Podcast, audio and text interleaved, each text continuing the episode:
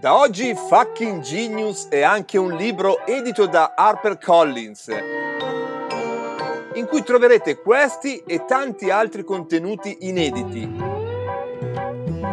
Perché con Storie Libere e HarperCollins si legge e si ascolta.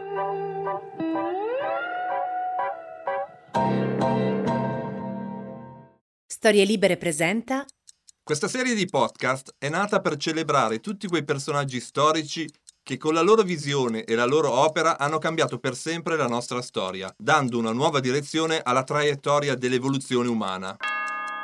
Qui vogliamo anche celebrare la cultura scientifica, così vilipesa in Italia. Qui vogliamo dire che chi ha cambiato il mondo spesso lo ha fatto con scienza e tecnologia. E così qui celebriamo Steve Jobs, Albert Einstein, Thomas Alva Edison e non smetteremo di affermare che le loro opere hanno cambiato la storia almeno come Dante Alighieri, Pablo Picasso, Shakespeare o Aristotele.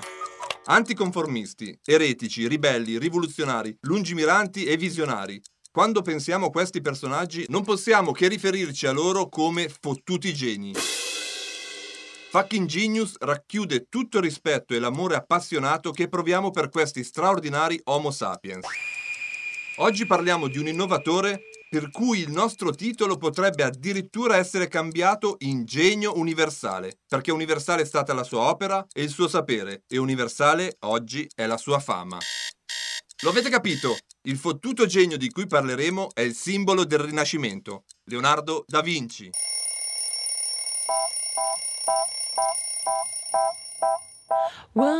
Sono Massimo Temporelli, sono un fisico e da vent'anni mi occupo di diffondere la cultura scientifica, tecnologica e dell'innovazione.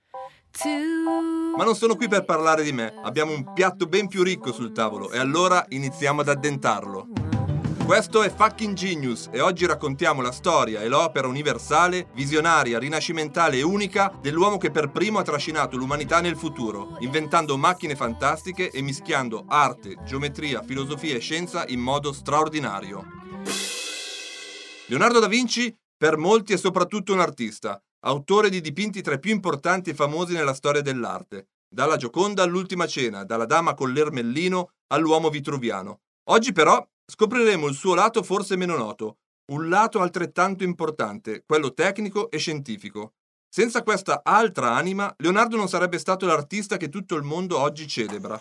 Ci teniamo subito a sottolineare che vale anche il viceversa. Senza la sua ricerca dell'armonia, Leonardo non sarebbe stato il progettista e l'ingegnere le cui opere stupiscono ancora il mondo. In questa sua ambivalenza si nasconde il suo straordinario talento e il segreto della sua contemporaneità.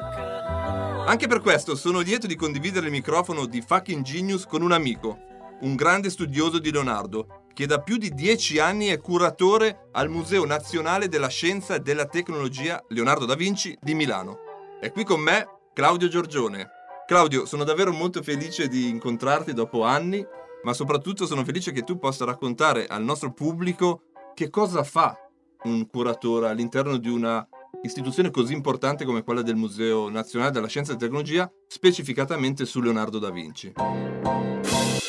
Ciao Massimo, sono molto contento di parlare di Leonardo che in questo momento ovviamente sta occupando veramente tanto del mio lavoro.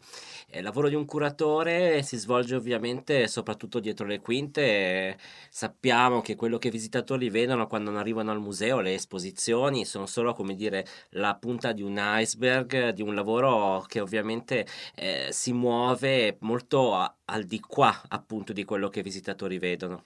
Come curatore io mi occupo di studiare e valorizzare le collezioni, dell'aspetto anche conservativo delle opere, ma soprattutto di studiare progetti di valorizzazione che sono i più diversi, possono ovviamente essere progetti nel museo progetti espositivi temporanei o permanenti, ma poi collaborazioni al di fuori. Non per niente sono curatore del Dipartimento Leonardo Arte e Scienza e per questo noi ovviamente lavoriamo tanto in progetti internazionali o nazionali di curatele, prestiti, ma anche collaborazioni scientifiche e ora ci stiamo avvicinando a un momento particolare in cui tutto ovviamente diventa ancora veramente più frenetico. Infatti Claudio stiamo proprio celebrando i 500 anni dalla morte del genio toscano. E certo, 1519-2019 è un momento importante, storico, che viviamo una sola volta, di cui siamo protagonisti. Siamo fortunati perché queste celebrazioni ovviamente vedono mostre, convegni, eh, eventi culturali di tutti i tipi, non solo a Milano, in Italia, ma in tutta Europa e anche al di fuori dell'Europa. Quindi siamo veramente protagonisti di un momento che non ritornerà più come fu d'altronde il momento in cui il museo nacque nel 1952-53, quando all'epoca si celebravano i 500 anni della nascita di Leonardo. Infatti il protagonista del nostro racconto è nato ad Anchiano, nel pieno della campagna toscana, il 15 aprile del 1452, per poi vivere i primi 12 anni della sua vita nel paese vicino, a Vinci, a circa 30 km da Firenze. Le sue origini dunque sono sicuramente di quelle terre e lo sono anche gli anni della sua formazione e le sue prime esperienze lavorative che, come vedremo, hanno avuto come scenario Firenze e in particolare la bottega di Andrea Verrocchio. Pochi sanno però che Leonardo da Vinci ha vissuto e operato per molti anni lontano dalla Toscana. Anzi, la maggior parte della sua vita professionale e forse anche l'apice della sua opera intellettuale e artistica è stato raggiunto a Milano, dove Leonardo visse per più di 25 anni. Insomma, se è vero che Leonardo si è formato a Firenze, è a Milano che ha espresso la sua grande carica di innovatore, sia come artista che come scienziato. A Milano si leggono ancora i segni del suo passaggio. Oltre ai fogli dei codici tra i più belli e interessanti della sua carriera, o al suo cavallo progettato per gli Sforza, oggi visitabile all'ippodromo cittadino, è soprattutto l'ultima cena ad attrarre l'attenzione di turisti, studiosi e appassionati di storia dell'arte. Quest'opera è forse il più bel esempio della sua inesauribile volontà di sperimentare. Cosa dici Claudio? È proprio così? Beh, assolutamente, l la fama dell'Ultima cena che Leonardo realizza, dipinge in un arco abbastanza lungo. Si tratta alla fine di un dipinto murale di 8 metri di larghezza e 4 di altezza, realizza in quasi 4 anni, eh, nel negli anni proprio centrali più più forti del suo so primo soggiorno milanese. Siamo, ehm, in un momento in cui Leonardo sta sperimentando, studiando tantissimi fenomeni diversi e i suoi disegni proprio lo dimostrano. E l'Ultima cena senz'altro è un Ottimo esempio per rimarcare una nota. Giustamente tu, introducendo la figura di Leonardo, hai rimarcato quanto è importante ovviamente ricordarsi e parlare della sua attività di ingegnere, indagatore della natura e questo ovviamente di fronte anche alla sua fama riconosciuta come artista, però quando parliamo di Leonardo, ma in generale quando parliamo del Rinascimento, quindi in un periodo precedente la rivoluzione scientifica, rimarcare questa contrapposizione, senz'altro parlando a noi che siamo persone che vivono nel ventunesimo secolo, eh, sembra doverosa, ma non ha senso per il Rinascimento perché arte, ingegneria, umanesimo, cultura facevano parte di un mondo intersecato dove non solo Leonardo, ma moltissimi altri intellettuali, umanisti, ingegneri si ritrovavano a occuparsi di così tante discipline diverse proprio perché non esisteva questa separazione dei saperi che poi si è concretizzata soprattutto dopo la rivoluzione scientifica. Per cui la parola scienza nel Rinascimento non aveva quella valenza che avrà poi con, eh, con Galileo e da Galileo in avanti. All'epoca di Leonardo scienza era inteso come tutte le nozioni che ti servono per fare qualcosa, quindi la scienza della pittura, la scienza dei pesi, quello che noi chiamiamo scienza all'epoca era più ambito della filosofia naturale, dell'inda- dell'indagine. E l'ultima cena, tornando alla domanda che mi hai fatto, senz'altro è proprio un simbolo di questi interessi che si intersecano, perché da una parte Leonardo rappresenta le- l'episodio evangelico in maniera molto fedele al testo di Matteo, rappresentando 13 uomini, Cristo e gli Apostoli, in un momento veramente delicato. Cristo sta per dire, anzi ha appena detto che qualcuno dei suoi amici l'avrebbe tradito e questo dà a Leonardo la possibilità di indagare tutte le reazioni psicologiche dei personaggi, rabbia, incredulità, paura, sorpresa, perché per Leonardo la pittura, che era proprio considerata una vera e propria attività intellettuale, doveva rappresentare tutte le sottigliezze della realtà anche non solo quelle visibili, ma anche quelle invisibili, come oggi chiameremmo la psicologia dei personaggi, all'epoca si, lui dice i moti dell'animo che si rivelavano attraverso le espressioni del viso, i gesti delle mani. Quindi eh, il Cenacolo senz'altro è un'opera rivoluzionaria nella storia dell'arte perché Leonardo dà ai suoi personaggi non solo un realismo fisico, e questo è anche accentuato dall'incredibile lavoro di chiaroscuro che lui mette a punto, ma proprio un realismo anche psicologico dove le persone esprimono attraverso i gesti quello che è il loro mondo in- interiore. E tutto questo anche sperimentando una tecnica innovativa perché Leonardo non voleva dipingere quella tecnica dell'affresco perché gli avrebbe imposto tempi molto rapidi, tratta il muro con una grande tavola di legno, la, la prepara con il gesso, dipinge eh, a secco, ma purtroppo questa tecnica poi si rivelerà fallimentare. Non di meno l'opera è un grande capolavoro. Se si vuole visitare dal vivo l'emozione che Claudio ci ha appena descritto, bisogna prenotarsi, questo è fondamentale saperlo. Se si arriva a Milano fate prima un giro sul sito del Cenacolo così vi potete prenotare e vedere questa bellissima opera. Ma naturalmente Milano, la nostra città, è piena di questi segni, segni che Leonardo ha lasciato tra le vie del nostro bellissimo centro cittadino, in particolare con due importanti interventi progettati tra il 1506 e il 1513 per allacciare il naviglio martesana alla cerchia interna dei navigli, attraverso tre chiuse, la cui più importante è quella di San Marco nei pressi di Brera. Insomma, Milano, la nostra città, è stata anche la città di Leonardo da Vinci. Dedichiamo qualche minuto per raccontare l'infanzia e i primi anni di vita di questo straordinario artista e scienziato, perché spesso le caratteristiche dei grandi innovatori emergono fin dalla loro più tenera età. Leonardo da Vinci non fa eccezione a questa regola.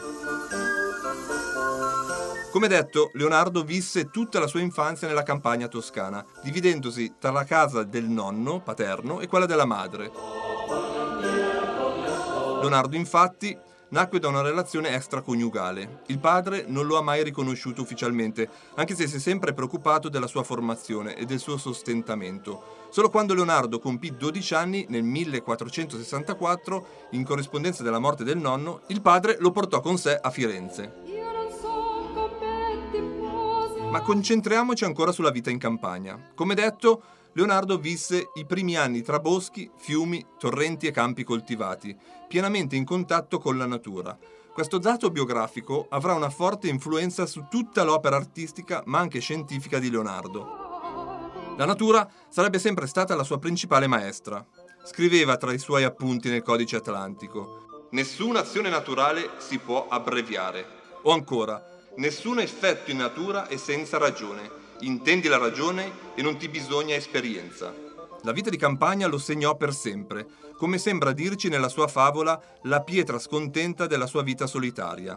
In quest'opera racconta di una pietra che vuole allontanarsi dal suo prato dove è circondata da fiori e semplici erbe, per avvicinarsi alle altre pietre, e così facendo questa pietra veniva calpestata, sgretolata, fatta a pezzi, coperta di fango. Leonardo concludeva dichiarando la sua metafora. Così accade a quelli che nella vita solitaria e contemplativa vogliono venire a abitare nelle città, infra i popoli pieni di infiniti mali. Claudio, tu ormai l'abbiamo capito, hai studiato Leonardo per anni, sei forse tra i più importanti studiosi del nostro paese. Allora, una domanda fondamentale. Ma Leonardo era un tipo socievole o solitario? Tu cosa hai capito? Come sempre quando si, ci si occupa di storia sono i documenti e le fonti che parlano e sembra quasi un paradosso, ma Leonardo che ci ha lasciato circa 7000 fogli in cui si arrovella a studiare, osservare tutto il mondo dall'infinitamente piccolo all'infinitamente grande, eh, parla e scrive pochissimo di se stesso, di quello che prova, dei fatti personali che lo riguardano ad esempio liquida in due righe sia la nota per la morte del padre che una nota sulla morte della madre. Quindi in realtà eh, da quello che Leonardo scrive noi vinciamo veramente poco. Scrive però un famoso aforisma, lo lascia scritto appunto nel codice atlantico, se sarai solo sarai tutto tuo. Che cosa significa? Che senz'altro la quantità mh, degli studi che Leonardo portava avanti contemporaneamente, molti dei quali erano studi personali, cioè fatti per la sua semplice sete di imparare, di conoscenza. Solo alcuni invece erano commissioni o comunque lo coinvolgevano in, in una vita pubblica Senz'altro la necessità di condurre una vita in parte solitaria era importante per eh, non perdere, diciamo, la possibilità di trovare il tempo con se stesso, ma anche perché probabilmente era conscio che alcune riflessioni erano difficili magari da condividere con dei suoi con- contemporanei. Però questo quindi il fatto che Leonardo senz'altro studiava e passava molto tempo leggendo e pensando e studiando da solo, non lo trasformava in un, una persona sociale o apatica, anzi era una persona assolutamente in grado di piacere, di discorrere, di vivere in quelle sottili schermaglie che erano quelle di una corte del Rinascimento in cui comunque un intellettuale, un ingegnere o un artista doveva farsi ben volere da un principe, da un sovrano. Per cui diciamo che è come se vivesse una vita a due, a due velocità, no? Un, una, una, vita insieme nella corte dove era una persona anche lui era molto bello, elegante, teneva molto al proprio aspetto e senz'altro era ben amato e poi contemporaneamente un lavorare solitariamente approfondendo i propri studi, ma questo ci tengo a dirlo non per un'ossessione di segretezza, ma semplicemente perché sapeva che molte delle sue ricerche le poteva condividere solo con se stesso. Solitario o socievole, è certo però che dalla potente bellezza dei paesaggi toscani scaturì in Leonardo un'ossessionata e continua osservazione della natura. Insieme all'osservazione, in Leonardo nacque fin dalla più tenera età una curiosità straordinaria. I suoi taccuini sono pieni di frasi tipo Scopri perché, chiediti perché, descrivi come. Non c'era ambito in cui Leonardo non si ponesse domande e in cui non cercasse risposte con le sue due più potenti armi, l'osservazione e il disegno. Insomma, osservazione della natura e una grande curiosità furono le caratteristiche che emersero da subito nel giovane Leonardo. Ma un'altra caratteristica emerse in Leonardo fin da subito, una caratteristica che troviamo nella biografia di molti altri innovatori, di molti altri fottuti geni, che abbiamo raccontato e che racconteremo, l'ambizione. Scriveva nei suoi codici, Ciò che è bello negli uomini non dura, la vecchiaia ci coglie impreparati, niente più fuggevole degli anni di vita umana, ma il tempo è sufficiente a chi sa farne buon uso. Che senso ha un passaggio terreno anonimo? Un uomo che non raggiunge la fama non è nulla di più del fumo da legna nel vento o della spuma nel mare, ma io voglio lasciare un ricordo di me nella mente degli altri. Questa sua voglia di lasciare un ricordo di sé nella mente degli altri somiglia molto a un altro dei fottuti geni protagonista della nostra serie, Steve Jobs, che col suo voler ammaccare l'universo ci segnalava tutta la sua ambizione. Non è un caso che per Steve Jobs Leonardo da Vinci fu un vero e proprio riferimento culturale, da prendere ad esempio nel business e nella vita privata. Claudio, per me è normale che negli innovatori ci sia questa volontà di emergere. Non so quanto nella storia dell'arte e in particolare nel Rinascimento questa volontà di lasciare un segno fosse presente. Tu cosa, cosa dici? No, senz'altro l'ambizione è sempre stata connaturata, diciamo, all'ingegno, all'intelletto umano e nel Rinascimento c'era molta rivalità. Forse vale la pena magari di fare una riflessione rispetto ai fucking genius che tu hai ricordato, Steve Jobs, Edison, Marconi, che vivono in un mondo in cui il tema del brevetto, della, della paternità di una um, invenzione è molto chiara. Questa cosa non è molto applicabile nel Rinascimento, dove il sapere era molto molto spesso un sapere collettivo dove le innovazioni avvenivano con scambi di, di pareri che confluivano poi in lenti progressi eh, collettivi. Quindi diciamo che ehm, come sempre bisogna di epoca in epoca riportare eh, le, la realtà in contesti diversi, ma senz'altro la costante dell'ambizione è una costante, mm, è una costante presente da non scambiare però con superbia perché Leonardo è stato senz'altro una persona ambiziosa, in grado di guardare sia la dimensione del sogno, ma anche il pragmatismo della vita quotidiana e era conscio della sua grandezza, ma è sempre stato in questo desiderio di imparare, sempre attento a quello che facevano gli altri, per cui mai questo è da scambiare con la superbia di non mhmm, sentire il bisogno di imparare da quello che fanno gli altri. Sono molto felice di partire con questo concetto perché si riaggancia perfettamente a quello che stavi dicendo. Secondo noi di Fucking Genius, l'emergere del genio è il risultato dell'incontro positivo tra il contesto e la personalità.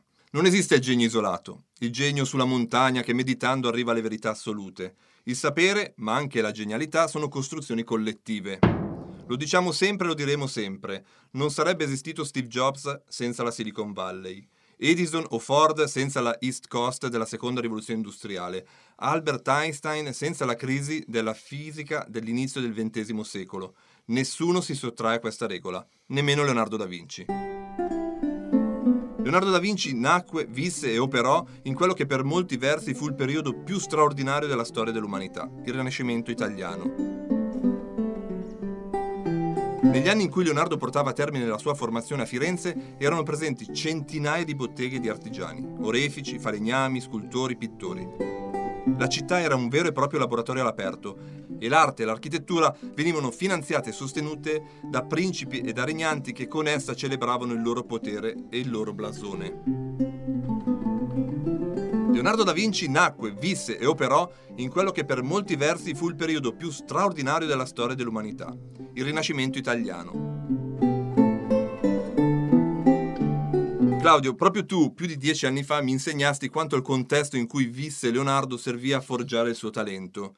Ma ci racconti come questo contesto era organizzato, chi erano i protagonisti, come era fatta Firenze alla fine del 400? Sì, senz'altro Leonardo ha avuto la fortuna innanzitutto di avere un ottimo maestro. Da una parte il nonno e lo zio che da bambino lo hanno portato in lunghe passeggiate lo hanno introdotto a questo meraviglioso libro che è il libro della natura, che però da sola non sarebbe bastata, diciamo, alla sua formazione. Il suo grande maestro è stato Andrea del Verrocchio che a Firenze, stiamo parlando degli anni 60, 70 e 80 del 400, era capo di una delle botteghe più importanti, botteghe in cui le competenze si fondevano l'una nell'altra, per cui quando tu citavi artigiani, orefici, falegnami, scultori, pittori, tutto questo avveniva nella stessa bottega.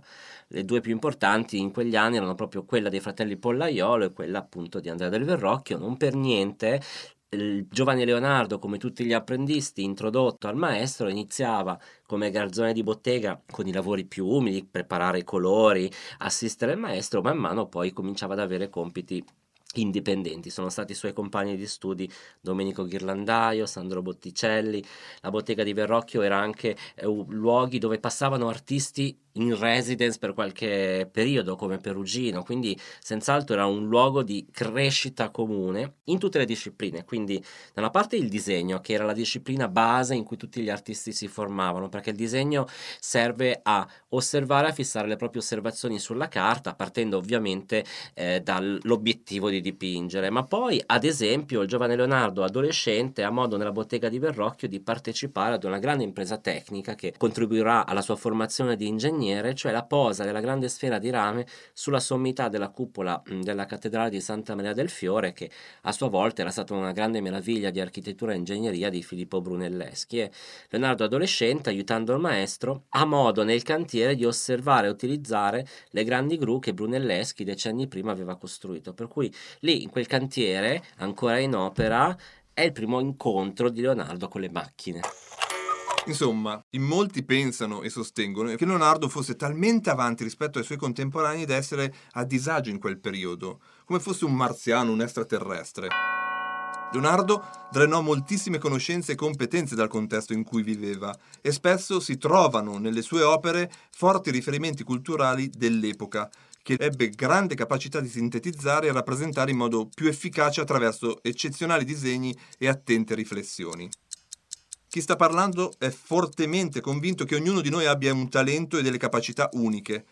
Quelli che vengono chiamati geni, e da noi un po' con irriverenza fottuti geni, quelli che hanno il destino di entrare nella storia, sono Homo sapiens che hanno avuto la fortuna di scoprire e vedere esaltato il proprio talento nel contesto dove hanno vissuto, incontrando il favore della loro epoca.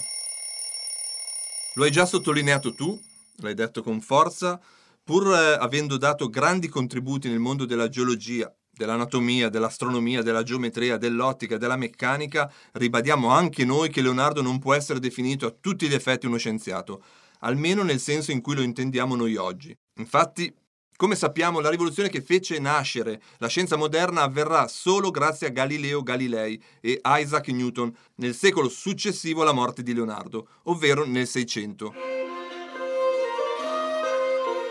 Nonostante Leonardo non fu l'inventore del metodo scientifico e non lo applicasse secondo i più alti dettami della scienza moderna, in lui si scorge il primo mirabile tentativo di fondere teoria e pratica, generalizzazione ed esperimento. È interessante vedere quale fu il motore di questa tensione in Leonardo. Semplificando al massimo, possiamo dire che dopo i contraddittori secoli medievali, durante il Rinascimento vi sia una riscoperta dei classici.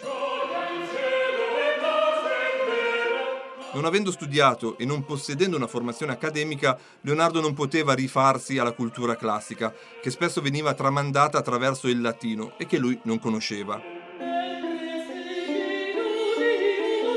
Nonostante ciò, come detto, il contesto in cui viveva Leonardo faceva emergere in tutte le direzioni una ricerca spasmodica dell'armonia, della bellezza, delle forme e delle geometrie eleganti. Leonardo non poteva appoggiarsi ai classici e così si rifaceva alla natura, ritenendo che la natura fosse l'esempio di tradizione e classicismo più alto a cui ispirarsi. Scriveva sui suoi codici, la conoscenza nasce dalle sensazioni e dall'esperienza, non nasce dallo studio del latino. O ancora, voi, speculatori, non vi fidate degli autori che hanno sol con l'immaginazione voluto farsi interpreti tra natura e l'uomo, ma sol di quel che, non coi cenni della natura, ma con gli effetti delle sue esperienze hanno esercitato i loro ingegni. E ancora più convinto, costoro vanno sgonfiati e pomposi, vestiti e ornati, non della loro, ma dell'altrui fatiche, e le mie a me medesimo non concedono. E se me inventore disprezzeranno, quanto maggiormente loro, non inventori, ma trombetti e recitatori delle altrui opere, potranno essere biasimati. E così basandosi sull'osservazione della natura, facendo leva sulla sua curiosità e ponendo al centro l'esperienza e non il ragionamento o il riferimento ai classici, Leonardo anticipò molti dei pilastri del metodo scientifico.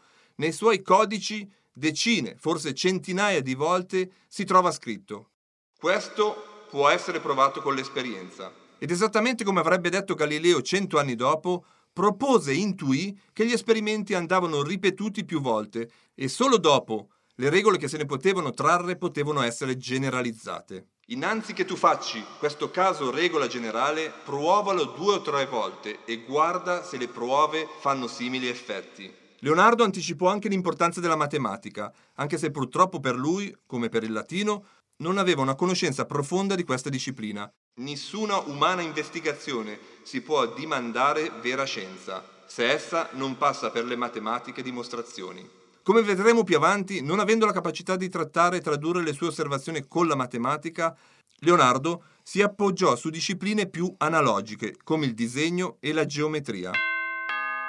Claudio, qui ci sarebbero 2500 miliardi di domande che ti farei, ma una in particolare. Quando tu guardi un disegno, un dipinto di Leonardo, ti soffermi di più sulla parte geometrica, questa analogia tra la sua capacità di disegnare la natura pur mantenendo delle forme appunto geometriche o ti lasci rapire completamente dalla bellezza e dall'armonia delle sue opere, sapendo, perché me l'hai già detto e l'ho già detto anch'io, che Leonardo non può essere diviso così, ma tu quando guardi un'opera di Leonardo cerchi lo scienziato o la sua scienza o solo la sua arte? Senz'altro entrambi gli aspetti sono sempre da ricercare e a seconda di quello che Leonardo scrive o disegna, magari sono più gli aspetti di contenuto a emergere rispetto alla bellezza del disegno stesso. Spesso si tratta solo di appunti o di piccoli schizzi. Approfitto proprio per quello che hai appena detto per ricordare però una cosa, che tutto questo rimarcare l'esperienza che Leonardo spesso fa nei suoi, eh, nei suoi manoscritti è un po' un gioco che in cui Leonardo predicava bene e razzolava male, ossia, senz'altro è innegabile che l'esperienza di Leonardo ha un ruolo fondamentale e costituisce la grandezza, ma il negare l'importanza degli autori o degli autori, cioè quindi dei testi, della tradizione, è un atteggiamento che Leonardo poi sconfesserà con la sua stessa vita, perché fin da quando arriva a Milano e anche prima Leonardo legge avidamente i testi per imparare tutto quello che dall'antichità al Medioevo al Rinascimento veniva prodotto. Come dicevi tu, Leonardo non conosce il latino, lo imparerà con fatica perché come artista ingegnere, quindi uomo pratico, non aveva avuto accesso a quel corso di studi che invece era riservato alle arti liberali, quindi al mondo dell'università e senz'altro sua, il suo legame con gli autori è invece fortissimo, tanto che come artista e ingegnere arriverà a possedere una biblioteca assolutamente importante che arriverà all'inizio del Cinquecento a 200 testi, tra cui ricordiamo la Divina Commedia, la mm, Cosmografia di Tolomeo, Aristotele, Plinio, quindi tutti i grandi classici che spesso erano arrivati al Rinascimento attraverso i commentari medievali, perché nel Medioevo i classici sono stati ugualmente importanti, anche se certo nel Rinascimento vengono rivestiti. Oggi si parla tanto proprio di ricostruire la biblioteca di Leonardo, perché sapere quali libri ha studiato, quali libri possedeva, è importantissimo per comprendere la sua formazione senza mai dimenticare che lui, come tu hai già detto, riesce a innestare questa importanza del studiare la tradizione con la verifica diretta che in lui non mancherà mai. La cosa che risulta ancora più eclatante nella sua opera e nella sua biografia e che forse oggi per noi è più interessante è come Leonardo applicò la scienza in tutti e nei molti altri saperi di cui si occupò. Per lui la scienza e l'esperienza, l'esperimento e l'osservazione erano strumenti utili per tutti i campi di indagine, dall'anatomia alla geologia, dal disegno alla pittura, dalla costruzione delle macchine all'architettura. Per Leonardo non c'erano confini tra le discipline. I suoi taccuini sono pieni di pagine in cui si alternano formule matematiche, scritti filosofici, ritratti, studi anatomici, macchine futuristiche e ricordi personali. Leonardo era assetato di sapere, ogni sua esperienza quotidiana diventava un buono spunto per fare una riflessione o una ricerca. La sua però non è mai una ricerca disciplinare verticale. Il suo ragionamento, il suo discorso, così come le sue pagine nei codici, sono sempre frantumati, polverizzati, interrotti, non continui, non sistematici. Leonardo in questo senso è ancora più contemporaneo di molti che lo seguirono. Il suo sembra un sapere linkato, simile a quello che succede oggi su internet. Ogni esperienza è connessa all'altra. Leggendo le sue pagine sembra di essere in un ecosistema di un sapere universale, dove ogni esperienza, ogni disciplina ha una forte relazione con le altre. Facciamo un esempio per tutti, un esempio che mostra come i saperi per Leonardo fossero tutti interconnessi. Per capire Leonardo come pittore si deve conoscere il Leonardo anatomista, che seziona con attenzione i cadaveri, il Leonardo geologo, che osserva nel dettaglio i vortici dell'acqua nei fiumi, che incontra lungo i suoi viaggi. Tutti questi studi scientifici diventeranno strumenti potentissimi per rappresentare i muscoli in movimento, le espressioni dei suoi personaggi e le chiome fluenti, come corsi d'acqua, nei suoi quadri. Per questo, hai ragione tu Claudio, è stupido pensare al Leonardo pittore separato dal Leonardo scienziato. Il Leonardo tutto si mescola, magnificamente. Abbiamo parlato più volte dei taccuini, dei suoi scritti e dei suoi disegni. Non abbiamo detto, non ho detto perché forse è anche un po' banale, ma mi interessa sapere la tua eh, sensazione rispetto a questa cosa, che Leonardo, oltre ad essere molto prolifico, scriveva al contrario. No? Ah, sono state dette e costruite una serie di ipotesi. Mi piacerebbe, al di là di sentirti dire che cosa spingeva Leonardo a scrivere al contrario, sentirti raccontare com'è sfogliare, perché io so che tu l'hai fatto dal vero, o comunque l'hai visto fare da molto vicino, un taccuino originale, un codice di Leonardo da Vinci. Senz'altro, come abbiamo detto più volte, il disegno è alla base delle ricerche di Leonardo, il modo per fissare sulla carta le sue idee, le sue osservazioni, eh, proporre o rilevare quello che vedeva. Leonardo fa questo così come facevano molti altri ingegneri all'epoca. Il suo disegno però sopravanza nella tecnica quello spesso dei suoi contemporanei.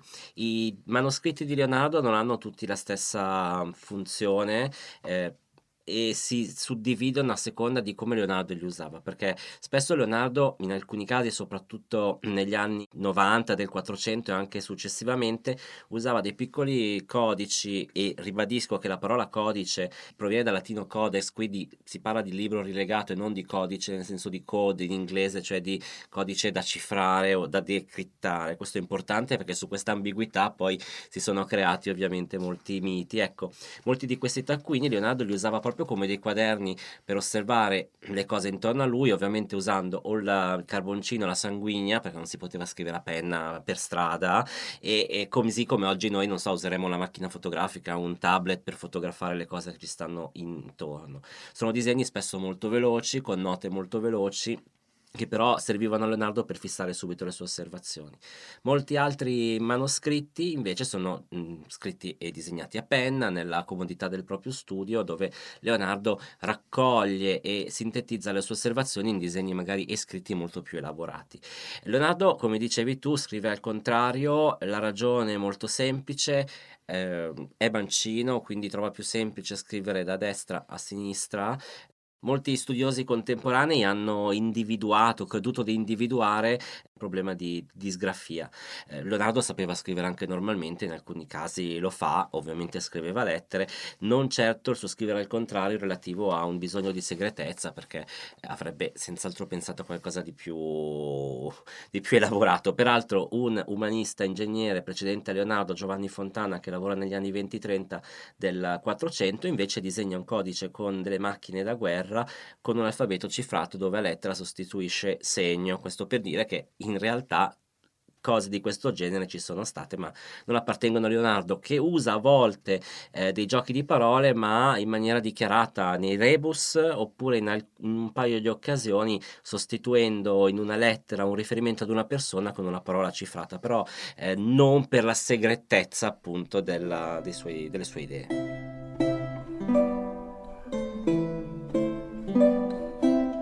Come abbiamo detto, quando stava per compiere 30 anni, Leonardo abbandonò Firenze. Come dicono alcuni storici e suoi biografi, a Firenze in quasi 18 anni il nostro protagonista non riuscì ad esprimersi all'altezza delle sue potenzialità. Questi scrivono che le uniche realizzazioni artistiche degne di nota furono due contributi ai dipinti del suo maestro di bottega Andrea Verrocchio, già nominato, alcuni potenziali capolavori rimasti incompiuti e qualche rappresentazione di Vergine. Ora, io non sono un esperto di storia dell'arte, è chiaro che davanti alle tante letture che ho fatto in questi mesi su Leonardo da Vinci, anch'io sono rimasto sconvolto dal fatto che Leonardo, prima di arrivare a Milano, non fosse all'apice della sua carriera. Pensavo, nella mia ignoranza, che Leonardo avesse espresso il massimo in quella città così ricca di stimoli. Claudio. Ma senz'altro Leonardo ha la possibilità di, di, creare alcuni capolavori giovanili a Firenze, ricordo l'Annunciazione che si trova agli Uffizi, eh, il ritratto di Ginevra Benci, uno dei più belli tratti del Rinascimento che si trova a Washington oggi, però se, come dici tu, senz'altro eh, Leonardo non riesce a esprimersi fino in fondo, aggiungendo anche la sua estrema lentezza nel lavorare, nel perfezionare i suoi dipinti, tanto che lascerà poi incompiuto l'ultimo dipinto prima di, di, di spostarsi, per cui senz'altro non si esprimerà al meglio delle, delle sue possibilità. Insomma, Claudio, se sommiamo a questo le accuse di sodomia e un ambiente che hai già detto essere molto, forse troppo competitivo per chi volesse fare l'artista a Firenze, ecco che ne esce un quadro di un Leonardo un po' depresso, almeno così me lo immagino, inconcludente e che aveva sicuramente bisogno di cambiare aria. Per questo Leonardo partì per Milano e la lettera con cui si propose a Ludovico il Moro racconta di quanto Leonardo volesse anche iniziare una nuova vita, meno artistica e più da ingegnere.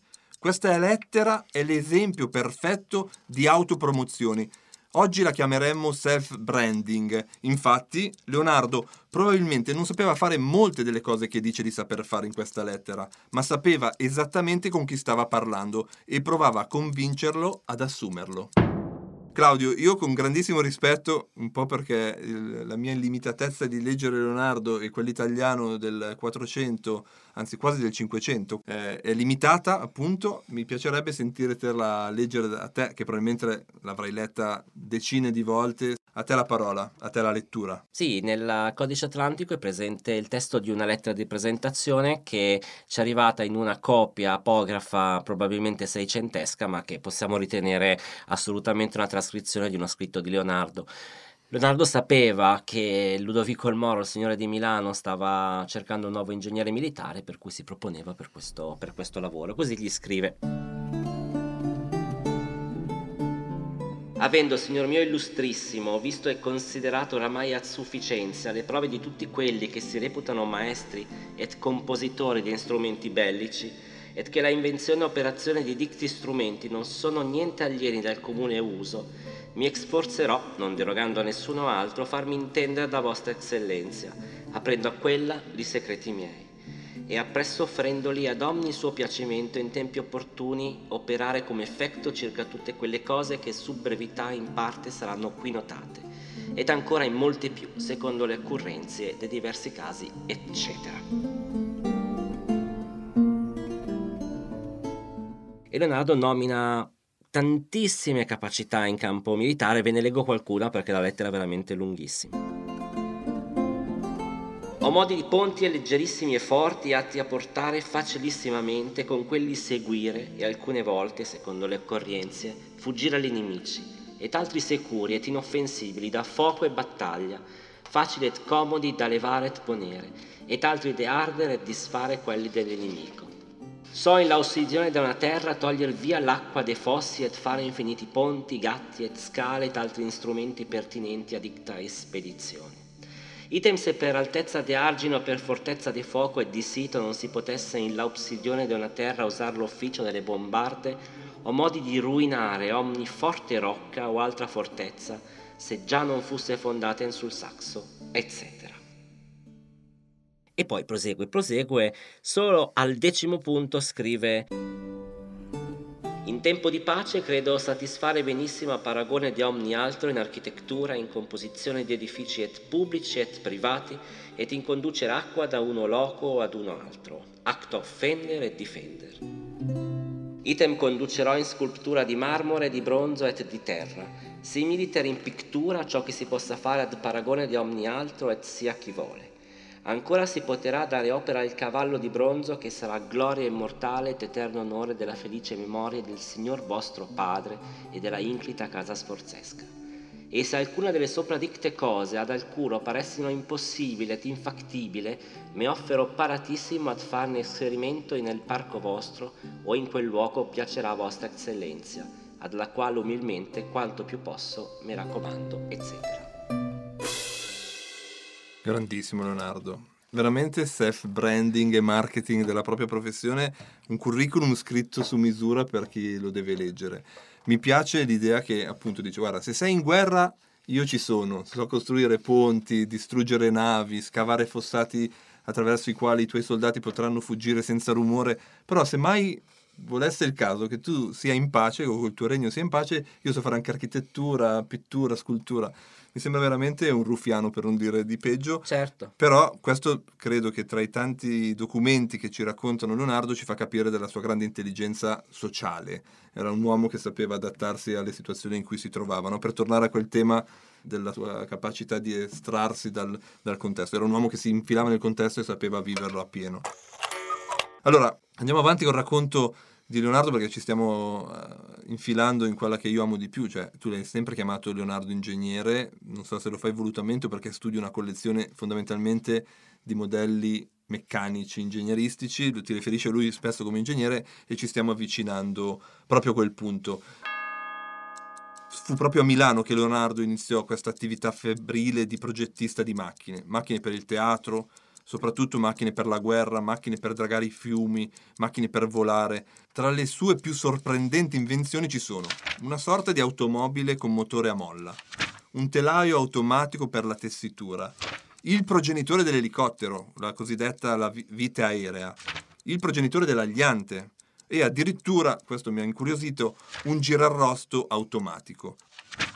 Allora io so che molte di queste cose tu le hai studiate, addirittura hai curato insieme ad altri la ricostruzione, l'hai vista in particolare il telaio automatico per la tessitura, che anticipa, credo, la prima rivoluzione industriale o parte della prima rivoluzione industriale. Chi, anzi, quale tra queste macchine ti colpisce di più per eh, visione e per eh, anticipo sui tempi?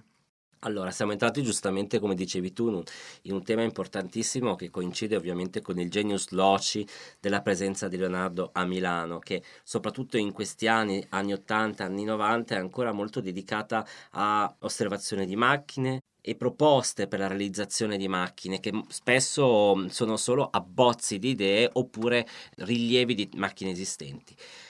Ti devo bacchettare Massimo Vai. perché tu giustamente eh, sei entrato in un meccanismo mentale tipico del Leonardo anticipatore che eh, è un meccanismo molto pericoloso, molto pericoloso perché è connaturato al mito che di Leonardo si è creato dall'Ottocento all'età fascista di questo riconoscere in Leonardo la prefigurazione quasi profetica di tecnologie del futuro. Dobbiamo sempre da una parte senza togliere nulla al genio di Leonardo che mi sembra abbiamo ben chiarito riusciva a collegare scienza ed esperienza, ehm, tradizione e innovazione, capacità di analizzare la natura, ma è un uomo del suo tempo, per cui non dobbiamo mai mettergli in testa, diciamo, idee che guardano al futuro.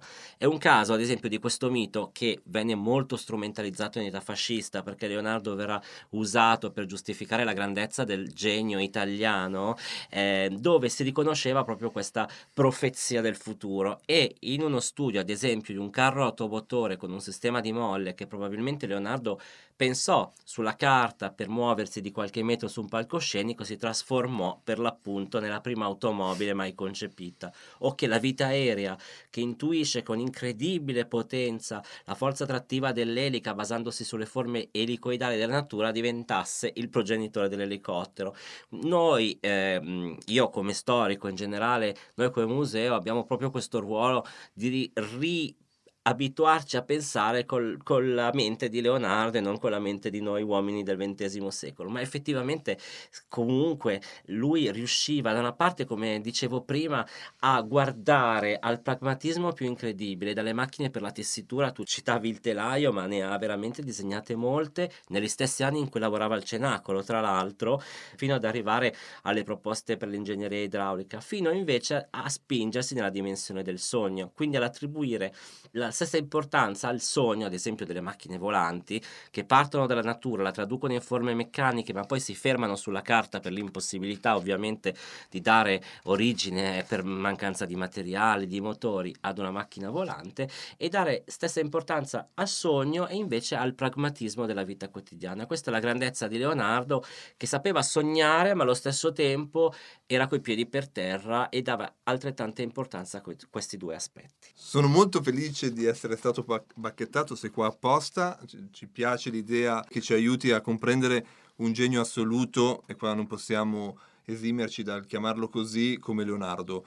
E entro in un terreno in questo momento minato, ci entro volando come farebbe Leonardo, perché si è appena detto che eh, Leonardo non è certo descrivibile come colui che ha anticipato l'aviazione moderna piuttosto che la prima rivoluzione industriale, c'è da dire che ha sognato prima degli altri il volo in modo così ossessivo e quasi anche ingegneristico, nel senso che è passato da idee molto appunto eh, sognanti a veri e propri eh, meccanismi per la sperimentazione del volo.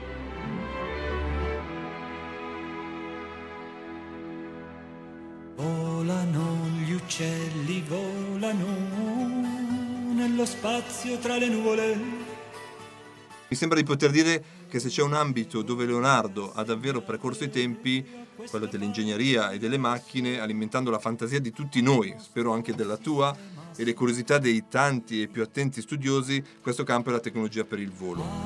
Aprono le ali, scendono impicchiate, atterrano. I suoi studi partono addirittura dall'osservazione del volo degli uccelli in natura, per poi passare alla progettazione delle macchine sceniche per il teatro e per le feste di corte e infine si intensificano e diventano ingegneria e progettazione, design di macchine per il volo. Anche qui i suoi studi interdisciplinari e le sue osservazioni si mescolano perfettamente. Lui scriveva. Per dare vera scienza del moto degli uccelli infra l'aria è necessario dare prima la scienza dei venti, la quale proverem mediante moti dell'acqua, in sé medesima. E questa tale scienza sensibile farà di sé scala alla cognizione dei volatili infra l'aria. Gli uccelli emigrano. Insomma, Leonardo osserva il volo degli uccelli, la struttura alare, cerca di capire come influisce l'aria nella dinamica del volo e costruisce o almeno progetta macchine per verificare le sue ipotesi. In un suo famoso disegno fatto intorno al 1485, su uno dei suoi taccuini si vede lo schema di un'ala identica a quella di un pipistrello, che, mossa da una leva attraverso la forza umana, poteva sollevare un peso. Leonardo con questa speciale macchina voleva verificare la possibilità di sollevare un peso umano, di 200 libre, 68 kg circa. La nota di Leonardo accanto al disegno sottolineava l'importanza della velocità nell'abbassare l'ara per ottenere il massimo dell'efficienza. Agli studi ingegneristici si affiancano vere e proprie macchine per volare, come il già nominato e spettacolare Agliante o la vite aerea, che anticipa alcuni dei principi del funzionamento dell'elicottero. Scriveva di questa sua ultima invenzione Leonardo. Trovo, se questo strumento a vite sarà ben fatto, cioè fatto di tela lina, stoppata i suoi pori con amido e svoltata con prestezza, che detta vite si fa la femmina nell'aria e monterà in alto. Probabilmente Leonardo non costruì nessuna delle sue macchine, ma oltre a essere dei sogni, i suoi erano veri e propri progetti che nella sua testa un giorno avrebbe realizzato, come testimonia il monito che troviamo su uno dei suoi taccuini. Questo strumento sperimenterai sopra un lago e porterai cinto un otro lungo, a ciò che nel cadere non annegassi. Insomma, Leonardo aveva pensato addirittura a un salvagente nel caso in cui fosse planato malamente nel lago. Leonardo aveva pensato davvero a tutto, un fottuto genio.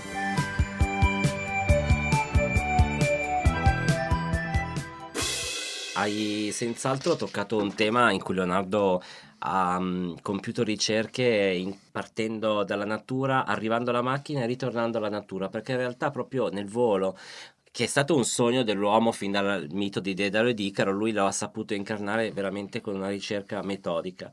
Diciamo che e, e vediamo nel volo proprio anche l'evoluzione del suo modo di approcciare. Da una parte all'inizio molto legato alla macchina, quindi nella traduzione dell'anatomia dell'uccello e nella struttura meccanica, di cui però poi si rende conto l'impossibilità di poterla far sollevare da terra, per poi ritornare ad una, a formulare, a studiare una vera e propria teoria globale sul volo, dedicandosi a osservare come gli uccelli interagiscono con le correnti d'aria, studiando i moti dell'aria e il parallelismo con i moti dell'acqua. Quindi, diciamo, eh, dal dettaglio dell'ingegnere smanettone di bottega, Leonardo, esattamente come molti altri ehm, campi di studio e applicazione, nella seconda parte della sua vita cerca di guardare non più al particolare ma al generale. Quindi, senz'altro, andò concependo una teoria del volo, della scienza dei venti, veramente interessante. Molte di queste sue osservazioni sono riunite in un codice molto organico sul volo degli uccelli che oggi è la Biblioteca Reale di Torino. Siamo quasi alla fine di questo nostro percorso affascinante, una vera e propria epopea del pensiero umano.